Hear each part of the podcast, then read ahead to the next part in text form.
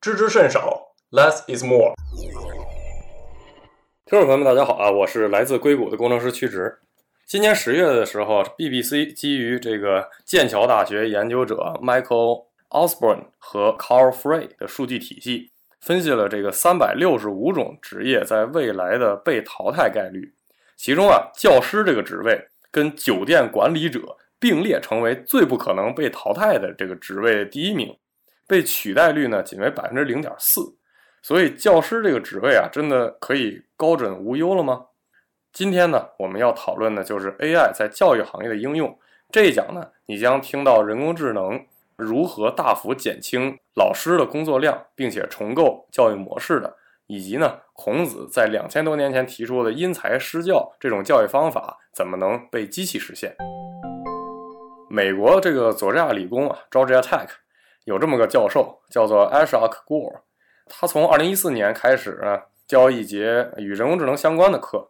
这个课呢就有点像今天的这个慕课网站，呃，学生们看老师提前录好的教学视频，然后课下呢老师跟学生在论坛上互动，答疑解惑。大家知道，这个人工智能是一个很火的话题，所以这节课呢就变成了学校里最火的一门课。每学期呢，大概都有四百名学生选这个课，论坛上就会产生一万个问题。他测过一次啊，就说这些问题如果每一个都好好回答的话，他每天全职就这么答疑，就得花费一年的时间。但问题就是，他每年都教这门课，其实每学期的学生啊都在问同样的问题，大家问题无非就是啊，这成绩怎么算啊？然后作业的字数格式命名方式是怎么回事啊？这节课这个点我还是不懂啊。那，这些不同的点呢，之前老师也都回答过。很多时候呢，每个学期都要重复性的回答这些问题。于是呢，他就跟自己的助教团队研制了一个人工智能助教，叫做吉尔沃特森。这个人工智能学习了之前老师和助教在论坛上答的所有数据。对他来说呢，最大的挑战就是要读懂来自不同学生不同提问方式的相同问题。这里面呢，就是呃自然语言处理技术了。比如说，学生会提说，我们的报告要写的多深入呢？啊，是否有最低跟最高的字数限制？我需要在一千字的报告中详细说明这个问题吗？啊，这三个问题其实对应的是同一个问题。人工智能需要通过深度学习去意识到这一点，然后给一个类似的回答。这个人工智能刚开始工作的时候，往往回答的还是文不对题，需要真正的助教去帮忙核对一下。经过一两个学期的训练，他的回复准确率呢，能达到了百分之九十七或者更高。啊，这个时候呢，呃，团队就放手让这个吉尔独当一面了。面对学生海量的问题，普通的人类助教根本就没办法及时回复，但吉尔呢就可以秒回，而且回任何时间、任何地点发来的问题。为了让大家呢，就是不发现这个秘密，教授的团队呢就故意把这个回答时间它延迟了一下，一直到了期末，然后学生被告诉的时候，他们才知道哦，我们原来这个聊天的这些教授啊，不是人，他是机器。这个教授呢，原来有八个助教，现在有了吉尔之后呢，就不需要助教了，只用在空闲时间啊，偶尔回一些新的问题。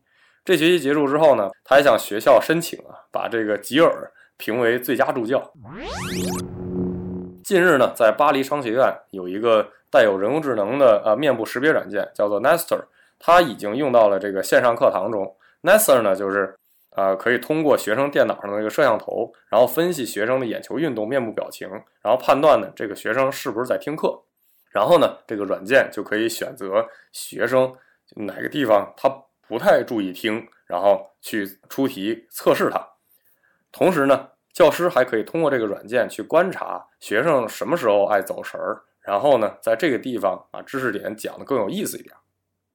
在他们的宣传视频中呢，我们可以看到一个学生听着听着课，然后就走神了，然后拿起桌边的手机，啊，可能是发个朋友圈什么的。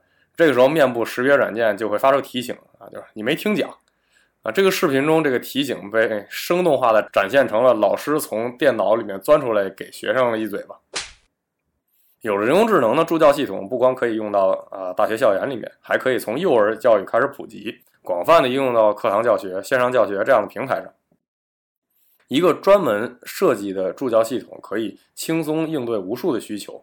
以后呢，老师可以让一个助教运用人脸识别进行考勤，一个助教啊去查资料，一个助教呢一直待在教室里，然后全权负责监督这个教室里学生的安全，还有一个助教呢负责课后辅导答疑。这样下来呢，这个校园里还需要多少人类教师呢？这个数量肯定会大幅降低的。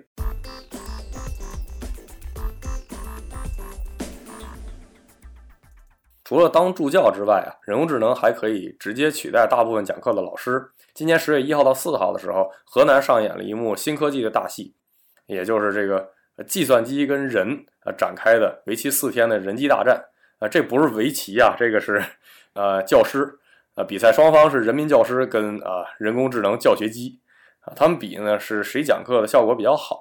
然后这个活动组织了七十八名中学生，然后教完之后让他们都做数学题去。然后根据成绩呢，然后去对比判断输赢。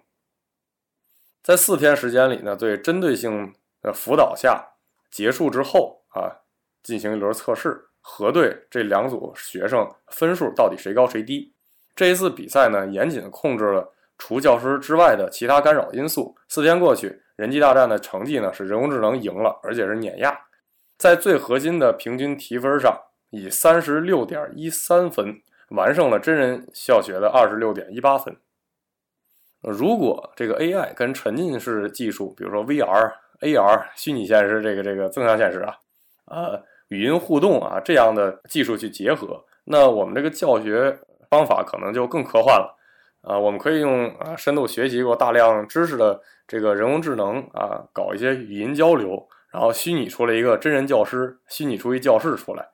比如说之前我们学生物啊。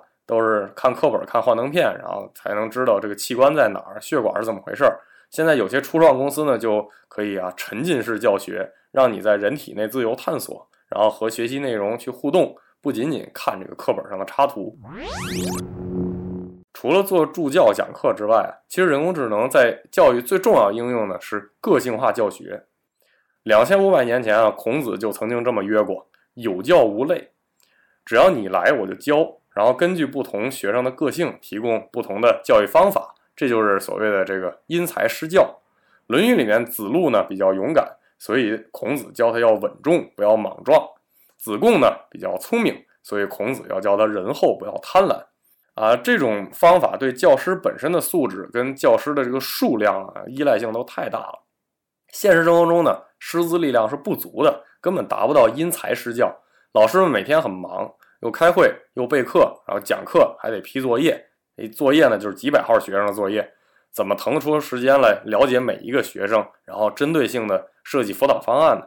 咱们就说孔子吧，教书先生就一个，三千个字弟子，只有十几个关系比较近的可以个性化教学，其他那两千多弟子啊，只能在门外看热闹。